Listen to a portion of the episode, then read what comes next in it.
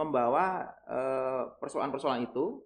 Dan persoalan-persoalan itu tidak eh, kami selesaikan dalam artian hanya lingkup di UNES. Artinya fasilitator itu tidak cuma di UNES. Ya. kita ambil pakar-pakar Ya. dari yang lain kerjasama keilmuan gitu.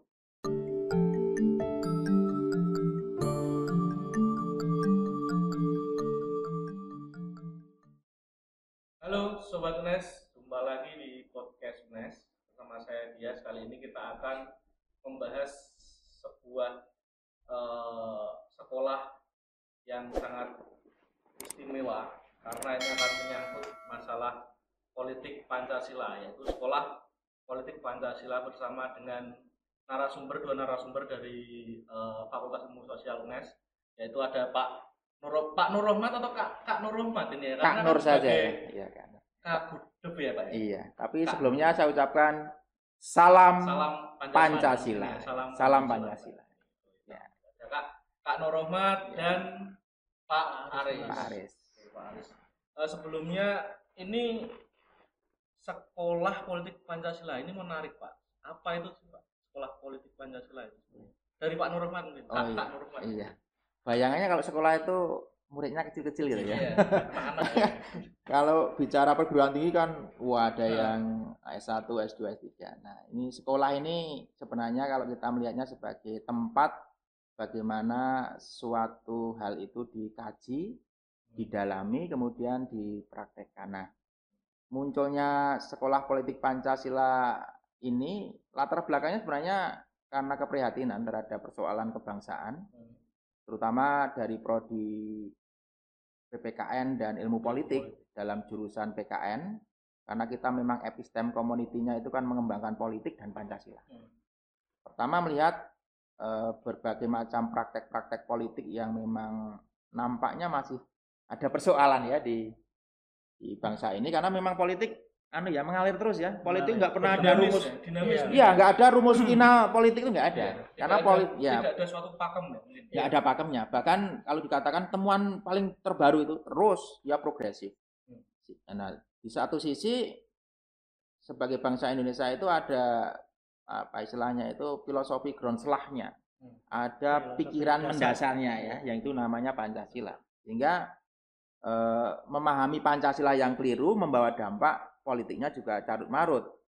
Politik ini yang kemudian dipaksakan untuk kaitannya dengan kehidupan yang berpancasila juga eh, carut marut. Sehingga ya kalau politik Indonesia sebenarnya politik Pancasila gitu ya. Ya, gitu. Ya. Ciri khasnya ya.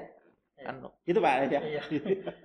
Jadi Mungkin kan ya politik Pancasila itu seperti apa sih gambarannya Ya. secara global dulu nih Pak? Ya, politik Pancasila. Nah, kalau politik ini kan Karena ini kan hal yang baru, khususnya Ah. buat saya ya, ya anak anak muda ya saya. anak muda iya. Kalau sekolah kesannya wah aku nggak pinter nih harus sekolah Eh, lagi emang. enggak.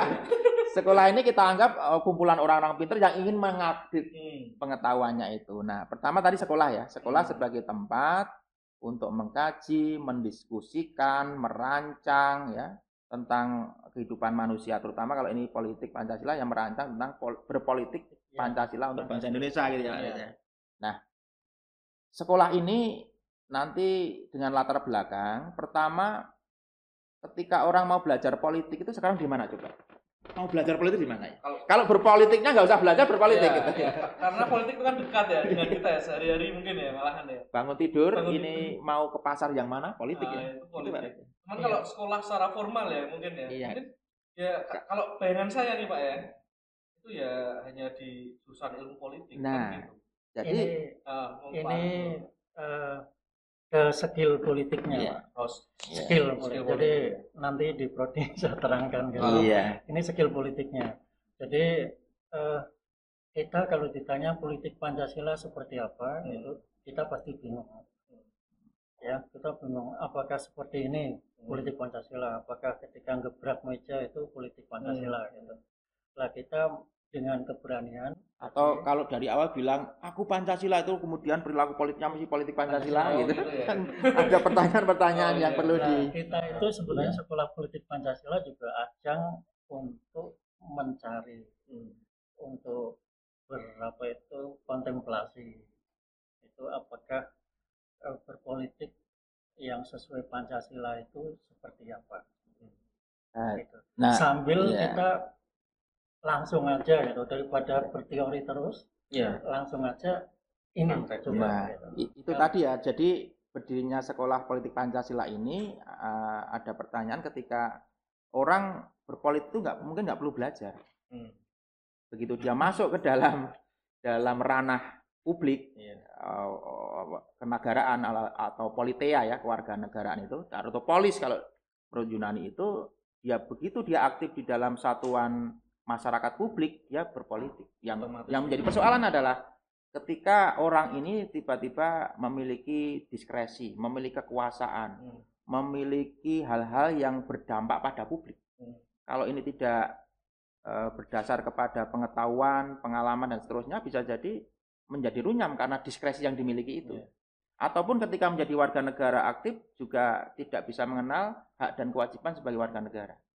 Terus pertanyaan lagi itu, kalau sekolah politik sekarang belajarnya di mana gitu? Iya. Kalau formal ya, Iya, padahal formal. dalam sistem Kalau sistem formal pendidikan di- nasional ya, formal di ilmu politik Iya. formal dong. pendidikan di Indonesia itu yang dalam sistem pendidikan nasional ya eh, Undang-Undang Nomor 20 Tahun 2003 itu ada pendidikan formal, pendidikan non formal, pendidikan informal. Hmm. Pertanyaannya kalau pendidikan formal jelas Iya.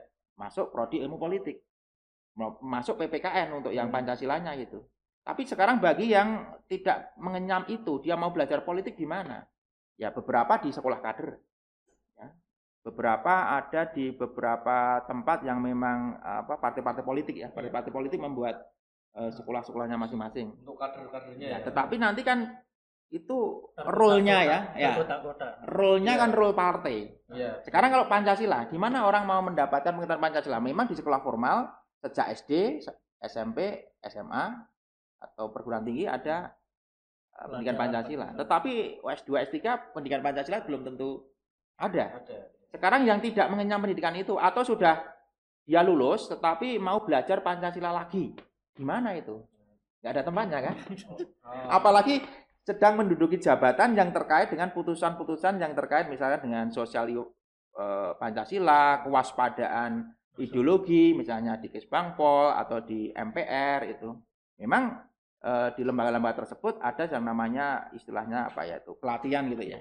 Tetapi untuk masyarakat umum di mana dia mendapatkan?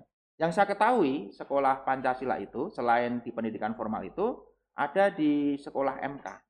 Saya pernah ke sana di Cisarua, itu memang sekolah yang didirikan oleh Mahkamah Konstitusi gitu ya. penjaga undang-undang dasar Ya karena konstitusi ini kan eh, formal juga atau formal punyanya Formal ya? Mahkamah Oh. Konstitusi.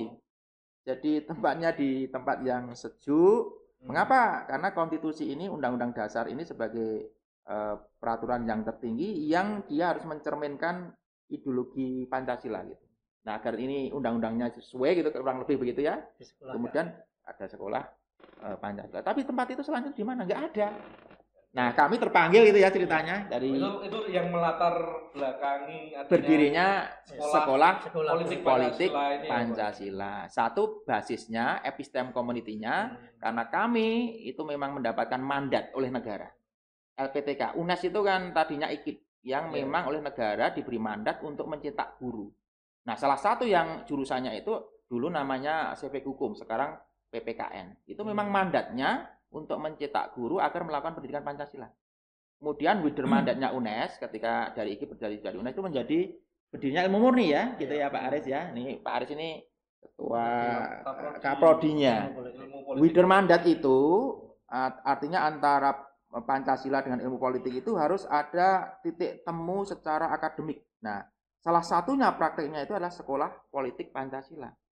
Sehingga nanti untuk kajian-kajian politiknya itu pakar-pakar dari eh, Pak Aris dan teman-teman itu. Nanti barangkali eh, sobat UNES kalau Iya. mau lihat prodi ilmu politik nanti di podcast selanjutnya ada khusus pengenalan prodi ilmu politik.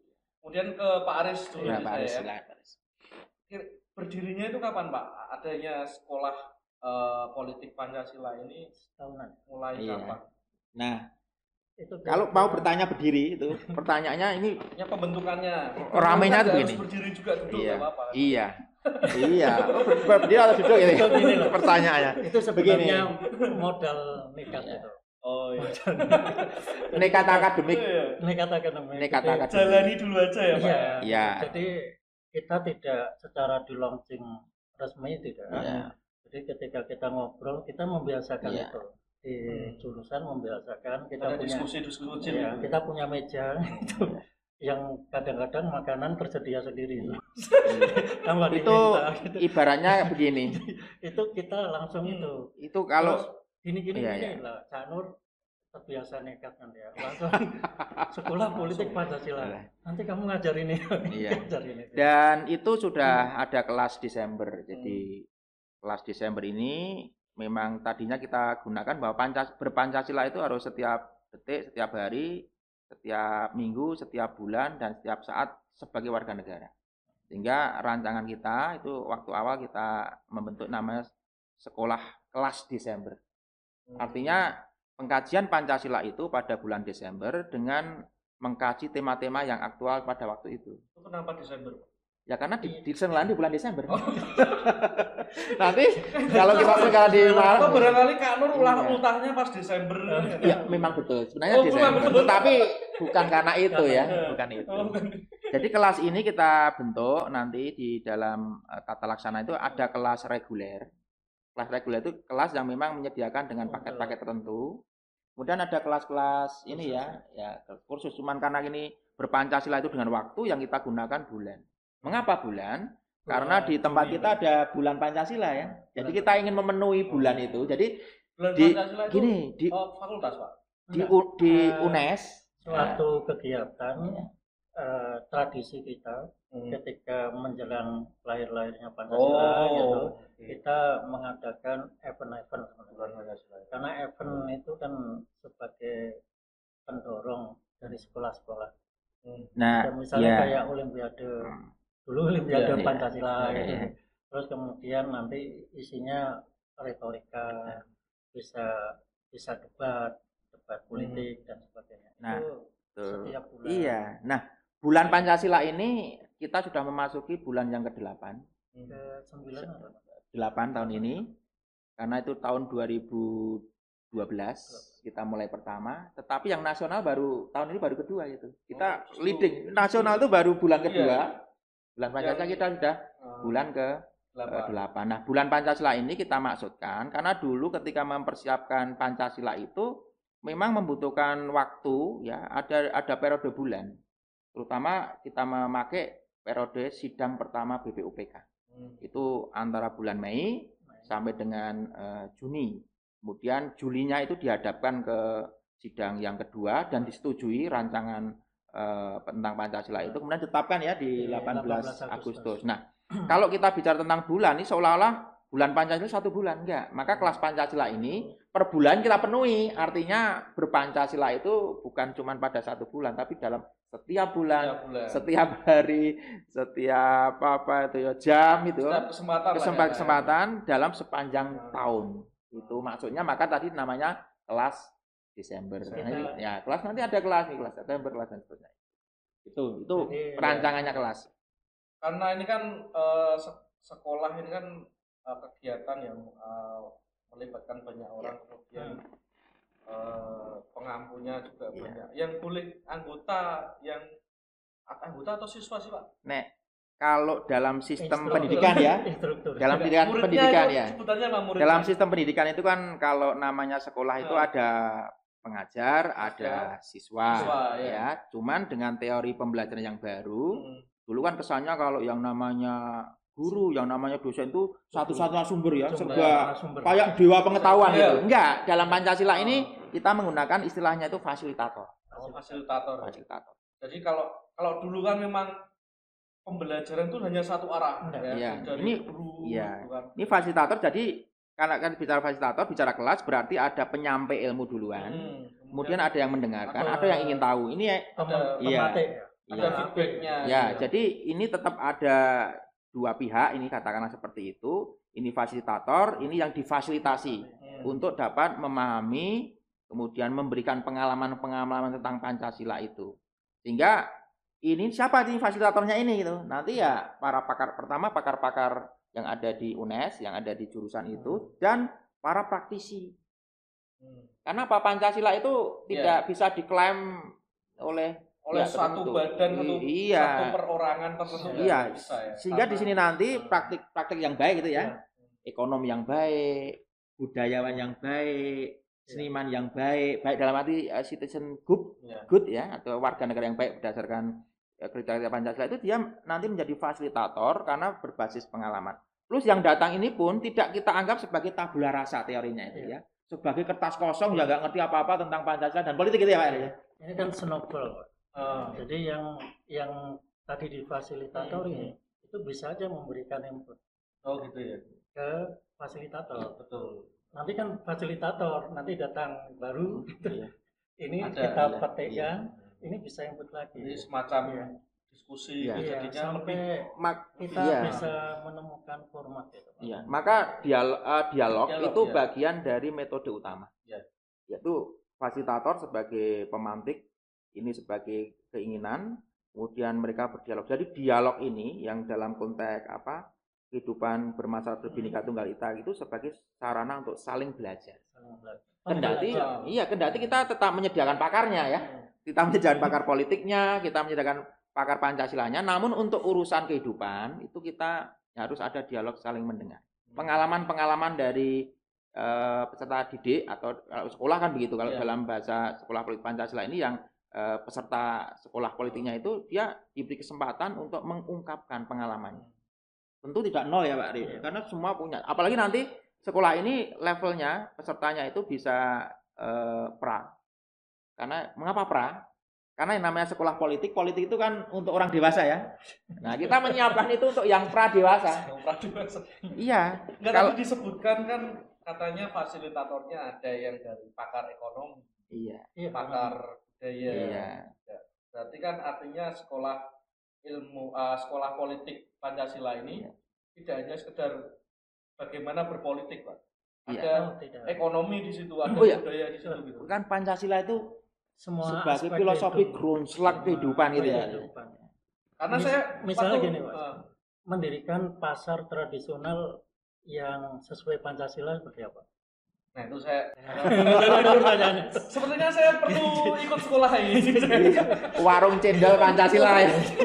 Warung Nah, cendol itu sampai kan- Pancasila. itu kan harus perlu itu kan Ada, perlu iya, perenungan ya. kan gitu saya perlu oh ngitung duitnya seperti ini terus kemudian oh ahli kebijakan seperti ini sehingga di- bisa dikeluarkan kebijakan yang sesuai itu sesuai dengan Iya. uh, ideologi bangsa dan negara sehingga Pancasila tidak teoritis ya. kalau ontologis nilai Ya. dasar itu kan sudah kita terima Hmm. yang menjadi permasalahan Pancasila itu kan epistemologi. Ya.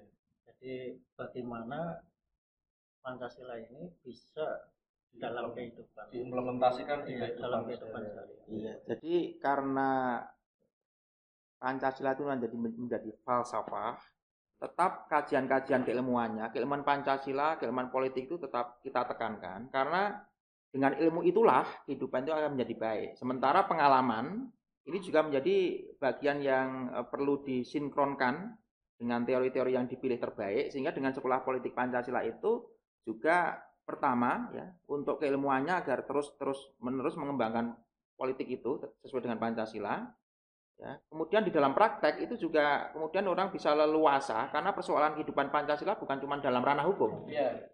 kalau dulu ada bertri prakara jadi berpancasila di dalam konsep kenegaraan sosial budaya dan juga dalam keagamaan ya yang keagamaan ini sering muncul konflik ini Iya. bahwa berpolitik Pancasila itu ya dia bicara agama juga gitu.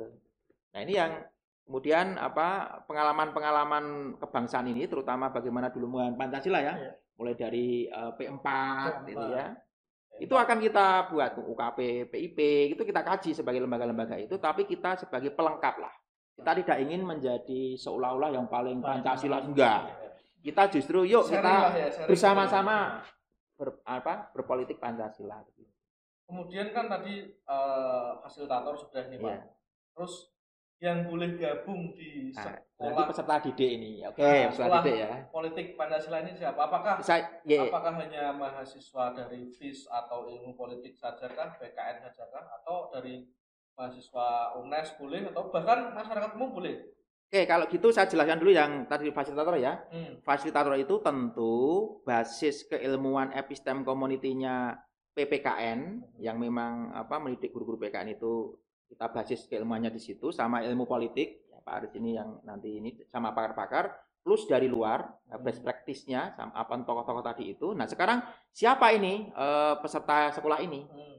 Tadi kita membagi kalau politik memang pendidikan orang dewasa, tetapi pendidikan Pancasila itu sejak kecil kecil Iya, ya, sejak PAUD Itu atau istilahnya itu, relatif nah, semua umur lah ya. sehingga kita memakai istilah Hmm. itu nanti ada eh, pra ya, pra, Pra dewasa, dewasa. karena ketika bicara politik Pancasila itu memang kita tidak belum kita kan belum ngajarin anak-anak TK itu bicara politik ya, Ya. belum yang diajarkan iya oh, Nanti itu kesa- pulang ya, Pak. yang kita ajarkan adalah kebajikan-kebajikan nilai-nilai Ya, Pancasila. nilai-nilainya Pancasila. Kemudian terus menerus berdasarkan psikologi pendidikan nanti sampai kepada persiapan memasuki usia sesuai dengan undang-undang eh, apa generasi muda itu ya 18 tahun ini yang disebut sebagai pra. Karena apa? Mereka belum memiliki hak hak dan kewajiban sesu- sesuai dengan eh, undang-undang kewarganegaraan. Belum mem- mencoblos ya, Mas? belum Nah, belum memilih. Nah, ini yang kita sebut sebagai peserta pra. Karena hak-haknya masih oleh negara itu memang belum di kerannya itu belum apa belum di belum di apa itu dinyalakan. Ya. Haknya untuk memilih tapi eh, ya itu ya belum tapi namanya keran. apa itu unsur-unsur politiknya dikenalkan Mas. Oh, mulai Dikenal- dikenalkan. dikenalkan. Misalnya gini, kalau terjadi apa itu eh, selokan yang macet, Hmm. dia harus ke siapa? Gitu. Misalnya gitu. Lah nanti kan oh ke sini, tolong didiskusikan. Kalau diskusi harus seperti apa? Apakah ada yang dominan, ada yang Oh, itu, iya. ada yang seperti apa? Nah itu kita perkenalkan tanpa tanpa langsung ngomong ini Itu politik. Ya, itu.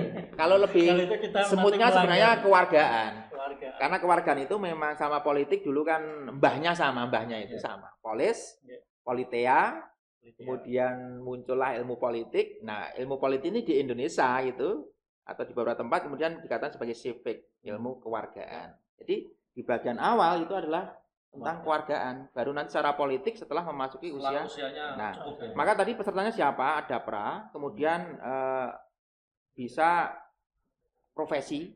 Jadi profesi-profesi tertentu itu bisa kami bu- buka kelas Hmm. ya.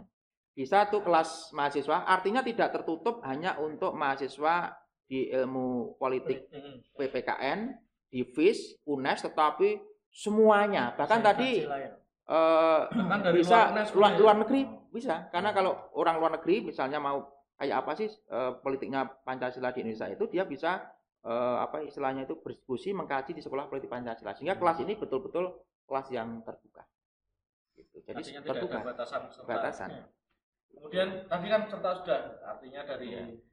kalau pra dewasa itu kan dari segi umur ya Pak ya. Iya. Kemudian profesi bebas ya, enggak enggak ada batasan-batasan tertentu Iya. atau status kemahasiswaan tertentu Iya. juga enggak ada.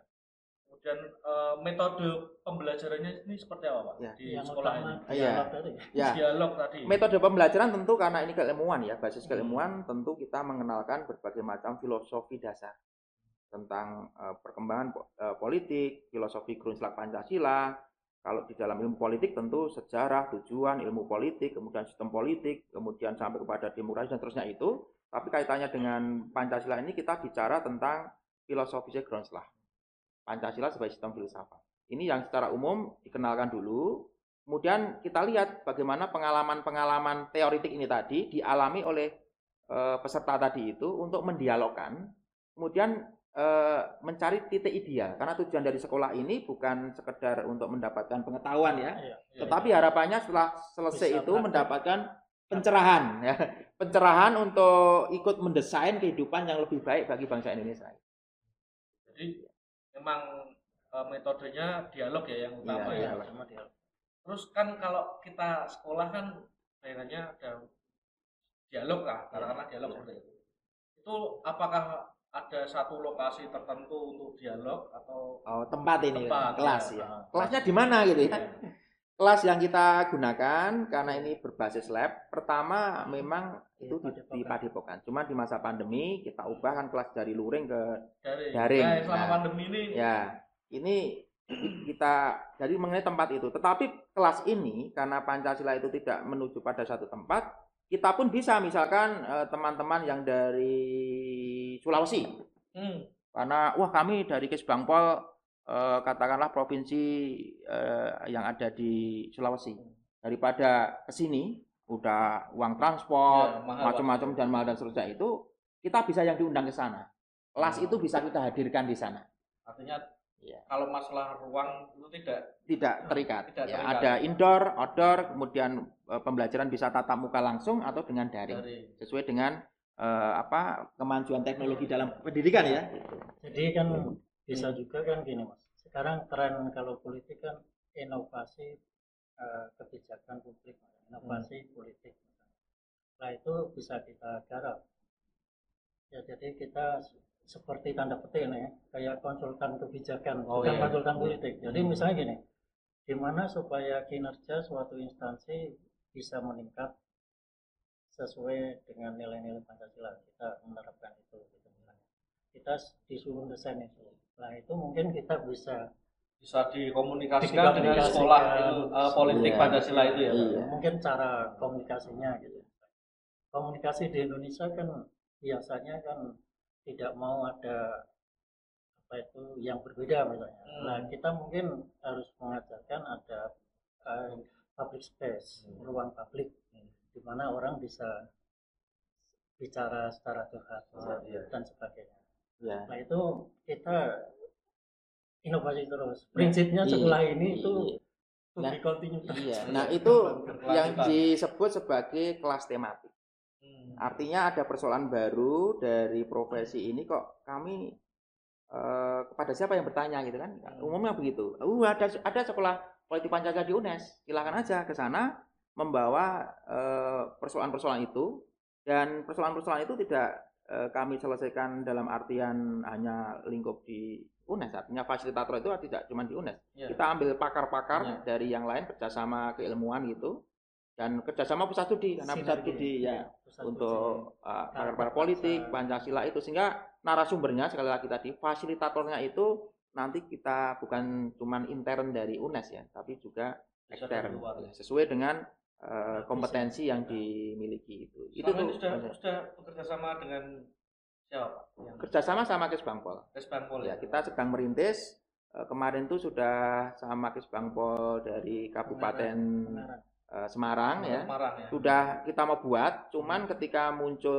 eh, pandemi COVID ya, itu kemudian harus disesuaikan sesuai dengan RAB atau alah bahasa kebijakan itu ya, termasuk protokol kesehatan itu, Iya. kemudian kita tunda. Namun pembicaraan ini eh, berlanjut. ya berlanjut, bahkan ini sampai ke ke provinsi Jawa Tengah. Oh. Kebetulan sudah kontak-kontak kepada apa kepala dinas eh, Jawa Tengah untuk eh, di sana kan ada yang namanya kalau nggak keliru eh, kewaspadaan ideologi. Hmm. Itu yang kemudian harapannya muncul kesamaan persepsi ya karena Pancasila ini jangan sampai menjadi alat politik tetapi justru political weapon. ah, Alat atau sebagai senjata politik tapi justru sebagai hal yang membuat politik itu Rahmat. Bu Iyub, Bu Iyub, Bu Iyub itu bahasa Bahasa Arabnya rahmatan lil rahmatan Ar- Arabnya rahmatan lil alamin, Jawane Empuk Iyub, bahasa Indonesia itu politik yang damai. Karena kan Ya, kalau politik kita yang kalau kita ngomongin politik kan pasti konotasinya panas, gitu panas, ya, panas. Nah, di Padahal sekolah tidak. iya, Padahal, padahal tidak begitu ya Pak. ya? di, jadi di sekolah politik Pancasila ini begitu masuk harapannya setelah keluar itu oh politik itu menyenangkan sebagai perjuangan ke arah ke depan itu tanggung jawab saya tanggung jawab semua untuk menciptakan Indonesia itu yang itu berkeadilan sosial gitu. untuk menciptakan tujuan-tujuan negara kita yang gemah ripah loh jinawi apa itu eh, pangan kan sarwati nandur pakaian kan sarwati nuku gitu jadi negara yang memang ideal kayak surga dunia yang turun ke Indonesia dengan segala Nanti macam bagi sobat UNES yang nggak tahu tadi Pak, Pak, eh Kak Nur ngomong apa? Nanti ada subtitle ya. Tolong editor ya. Nanti subtitle apa tadi? gemah ripah. gemah ro- ripah roh jinawi Nggak semua anak muda Iya, tahu loh tadi iya. yang ngomongin loh. Gitu. Ah, semboyan apa falsafah Jawa ya. bahasa Jawa Ini kan balik lagi ke sekolah eh, politik Pancasila. Ini kan sudah satu tahun ya Pak. Iya. Berjalan satu tahun pas atau Sudah satu tahun nanti genap di itu kita gagas waktu itu sebenarnya di bulan eh, bulan Pancasila. Jadi kalau bulan Pancasila sudah lewat. Iya. Jadi sudah satu Tahun tahun ya? lebih. Tahun lebih. Cuman kelas pertama dibuka itu di bulan Desember karena waktu itu di jurusan kami ada serangkaian kegiatan bulan Pancasila Hmm. terus menerus itu kemudian juga kemudian dibuka kelas itu. Dan kemudian ini diadopsi eh, sekolah politik Pancasila ini kemarin di FIS. Jadi setelah pelantikan apa itu LK itu yang pertama ya harus kembali kepada Pancasila. Sehingga sebelum setelah dilantik ya kemudian diadakanlah pembekalan tentang ideologi. Oh. pembekalan ideologi. Tentu dengan cara-cara pendidikan ya dengan argumentatif dengan ilmiah eh, kemudian tidak sok menggurui Hmm. tetapi pengalaman-pengalaman dari mahasiswa itu Saling Di- iya, pengetahuan eh, ya. prinsipnya dialogis Pancasila ini milik bersama kita buat bersama Karena sudah satu tahun lebih ya Pak ya. Ini kegiatannya apa aja selain dialog? Apakah ada lempar pisau lagi nggak ya Pak? ya? Nggak. ya Karena Kak Nur ini, Iya. Kak Nur kan hobinya lempar pisau. Iya. Barangkali ada. lempar pisau itu lempar pisau sebagai metode di dalam nanti ada gini Ada, itu kelas ya. jadi Jadi- Oh, lempar pisau itu kan tidak sekedar melempar pisau Hmm. nancep Mas. ini kan di sini ada tanggung jawab hmm, ada kalau dia megangnya pisau keliru mengenai dirinya sendiri wah ini kan politik banget ya Pak. Iya. kalau dia memegang kekuasaannya keliru bisa membunuh Iya. diri ternyata Iya. hebat sekali. Dari lempar pisau ada iya anu filosofi ja- politisnya. jangan sampai nanti dengan lemparnya Ah. ada lempar tanggung jawab Oh gitu ya. jadi Pak? nanti memang lempar pisau sebagai salah satu pernah eh, kita gunakan Mas ya Iya, nah ini Pak Pak Aris yang Ah. eh, waktu itu mata kuliah organisasi organisasi dan kepemimpinan ini yang nanti diadop ke dalam sekolah politik Pancasila bahwa untuk me- mendemonstrasikan tentang kepemimpinan, tanggung jawab itu metodenya lempar pisau itu. Oh. Jadi kalau di situ dia nggak hati-hati, nggak merancang gitu Ya. ya, nggak merancang itu ya dia bisa melukai yang lain. Kayak Politik lain, juga seperti itu, melukai yang lain berkat- melukai iya. dirinya sendiri. berkata-kata yang ngawur ya. Nah, Itu kalau kalau pistol atau peso itu paling hanya mengenai satu kepala, tapi Hmm. omongan yang kebencian itu itu bisa menembus seribu banyak orang. barangkali nanti ada lempar lidah karena lidah lebih tajam daripada pisau ya. Iya. itu itu artinya nanti ke sekolah politik adalah berpolitik secara bertanggung Iya. jawab, secara beradab, Oke. beradab itu. Itu. Kemudian Iya. ini kan sudah pesertanya sudah banyak ya Pak? Iya. Sudah banyak peserta. Iya. Bagi sobat UNES yang belum uh, gabung atau Iya. pengen gabung ini kan pastinya pengen tahu nih Pak. Iya. Cara gabungnya di sekolah ilmu uh, sekolah politik Pancasila ini bagaimana? Apakah Iya. langsung ke FIS atau ada nomor yang bisa dihubungi, email atau apa Pak? Ya, karena ini basisnya ya, karena basisnya adalah lab laboratorium Hmm. ya dan basisnya adalah keilmuan tentu kalau pengen langsung aja ketemu ke C, ke C4 ya. Ke Ketemu C4 ke FIS ya? C4 FIS nanti bisa ketemu sama aslabnya, Hmm. bisa ketemu sama laborannya, sama bertemu sama UKM PIB ya. Hmm. Satu-satunya UKM unit kegiatan mahasiswa pengawal ideologi bangsa itu di Indonesia pertama kali berdiri ya di UNES. Hmm. Bertemu dengan itu kemudian atau bertemu dengan lab, kaleb saya. Nah, nanti tinggal ini siapa yang mau mengikuti itu untuk kelas apa? Apakah ada tema-tema yang ingin disodorkan untuk dikaji atau mengikuti paket kami? Seperti itu. Kan Jadi, barangkali Berhubungan ke uh, ke yang C4. yang mungkin yang dekat ya bisa langsung ke UNES ya ada buat Ya. sobat UNES. Eh, kalau buat yang dari luar misalnya tadi dari provinsi di Sulawesi gitu ada kontak personnya nggak pak atau email yang bisa dihubungi mungkin? Ya. Untuk yang kontak person sama email kita sementara menggunakan alamat eh, jurusan yaitu di eh, kampus Gedung C4 ya eh, Fakultas eh, lantai 1 FIS kemudian UNES kampus sekarang Gunung Pati Kota Semarang eh, kode posnya 50229 ya. Ya, nanti akan di nanti kita tampilkan ya untuk apa Iya. alamat email atau Iya, kontak person iya, yang bisa iya, dihubungi ya. iya. Barangkali teman-teman mau Ya, atau nomor HP nanti ya nomor handphone eh, bisa dihubungi nanti kita tampilkan. Kemudian nih menurut ini saya ke Pak Aris dulu Iya, Pak. ya. silakan, Pak Pak Aris dulu. Kita kan tahu ini anak-anak muda ini Hmm. apalagi era era sosmed ya Pak. Iya. Kita tahu komentarnya macam-macam Pak.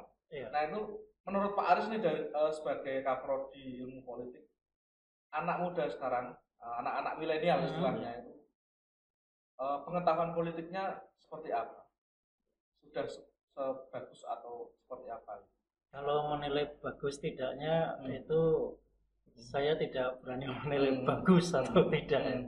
Tapi kalau saya menilai mereka sudah punya keberanian, meskipun ada yang ngawur, Hmm. ada yang benar, untuk menyatakan sesuatu. Bahkan saya menemui itu kalau kita belajar digital politik gitu, itu menemui anak-anak muda yang jadi buser Oh, buzzer ya? buzzer gitu.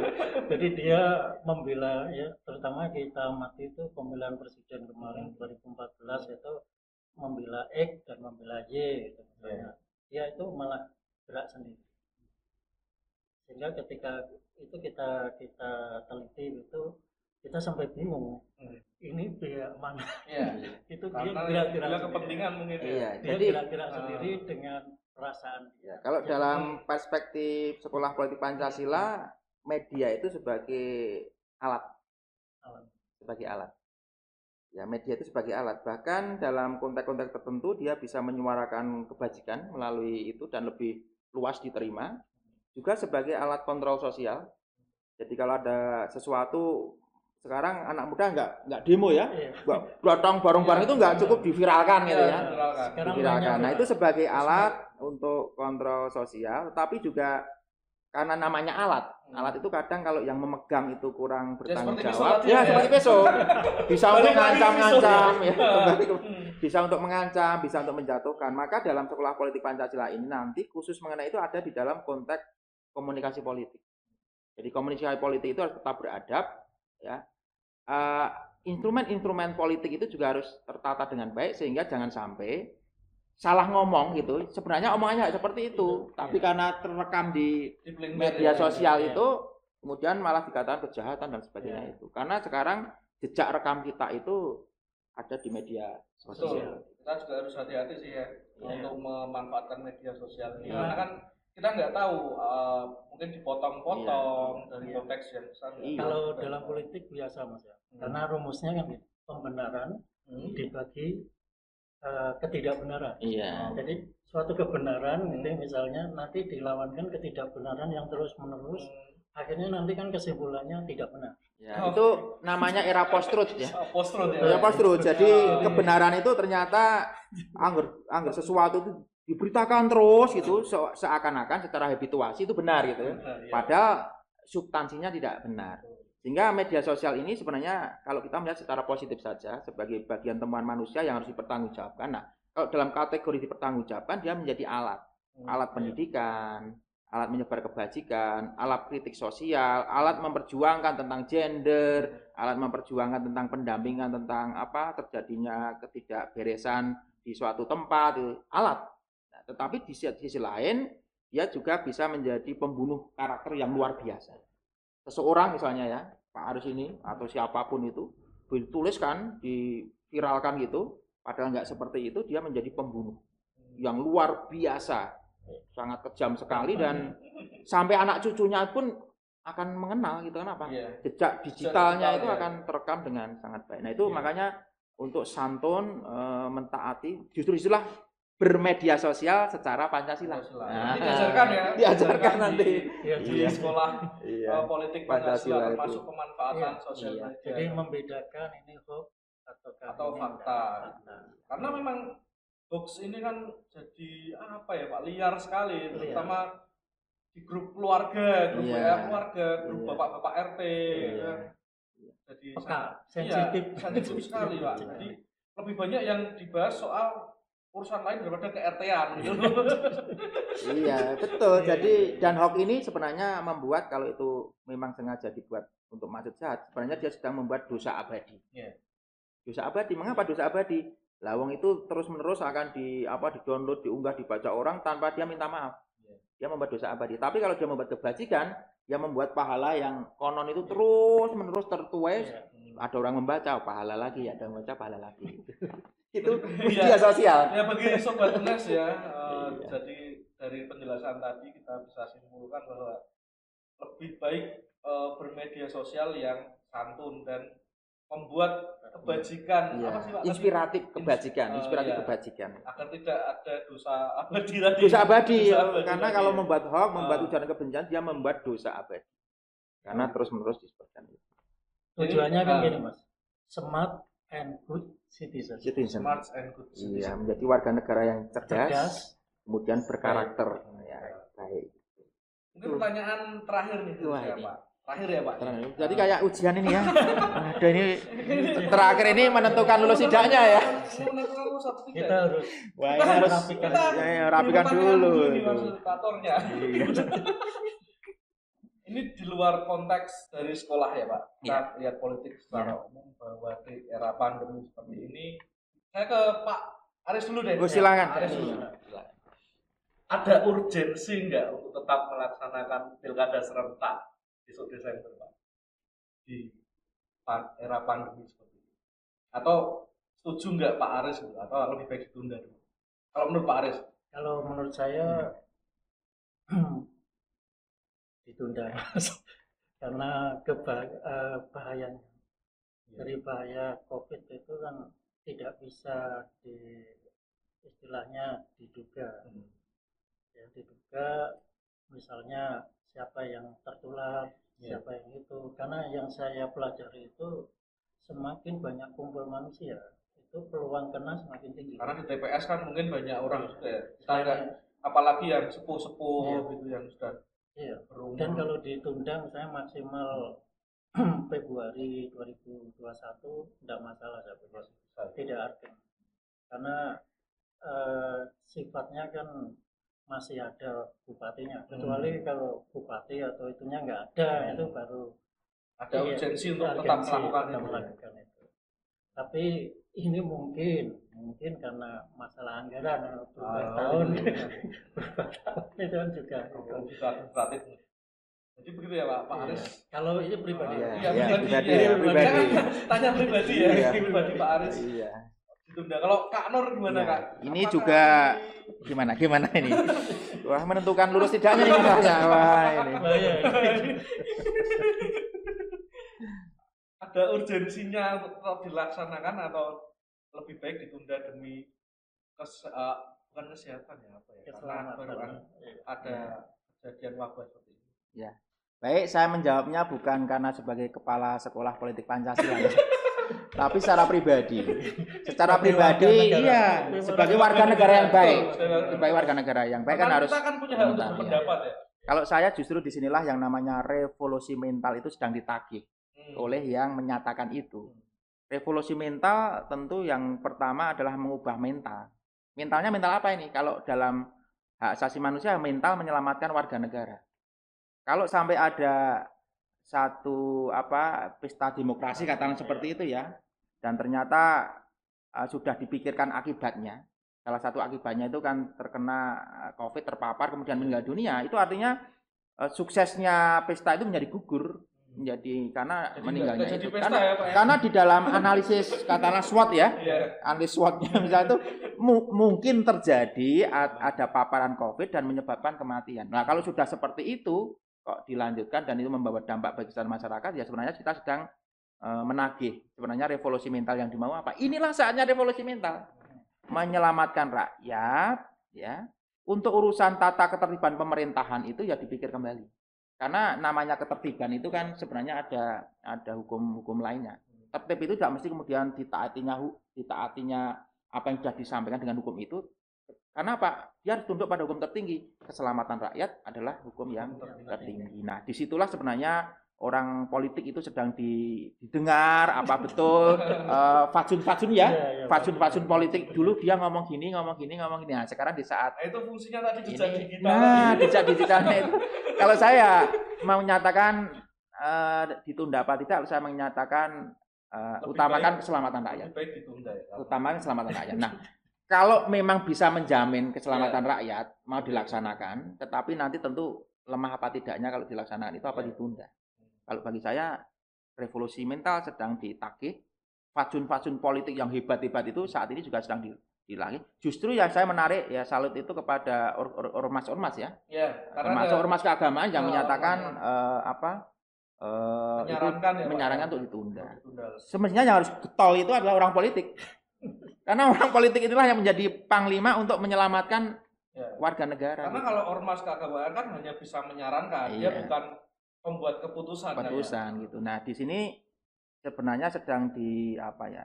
Sedang dicatat di dalam sejarah dari bangsa yang besar dalam kelak itu eh, pada periode 2020 watak karakter politik yang Indonesia itu seperti apa itu dilihat dari putusan-putusan politik di saat pandemi.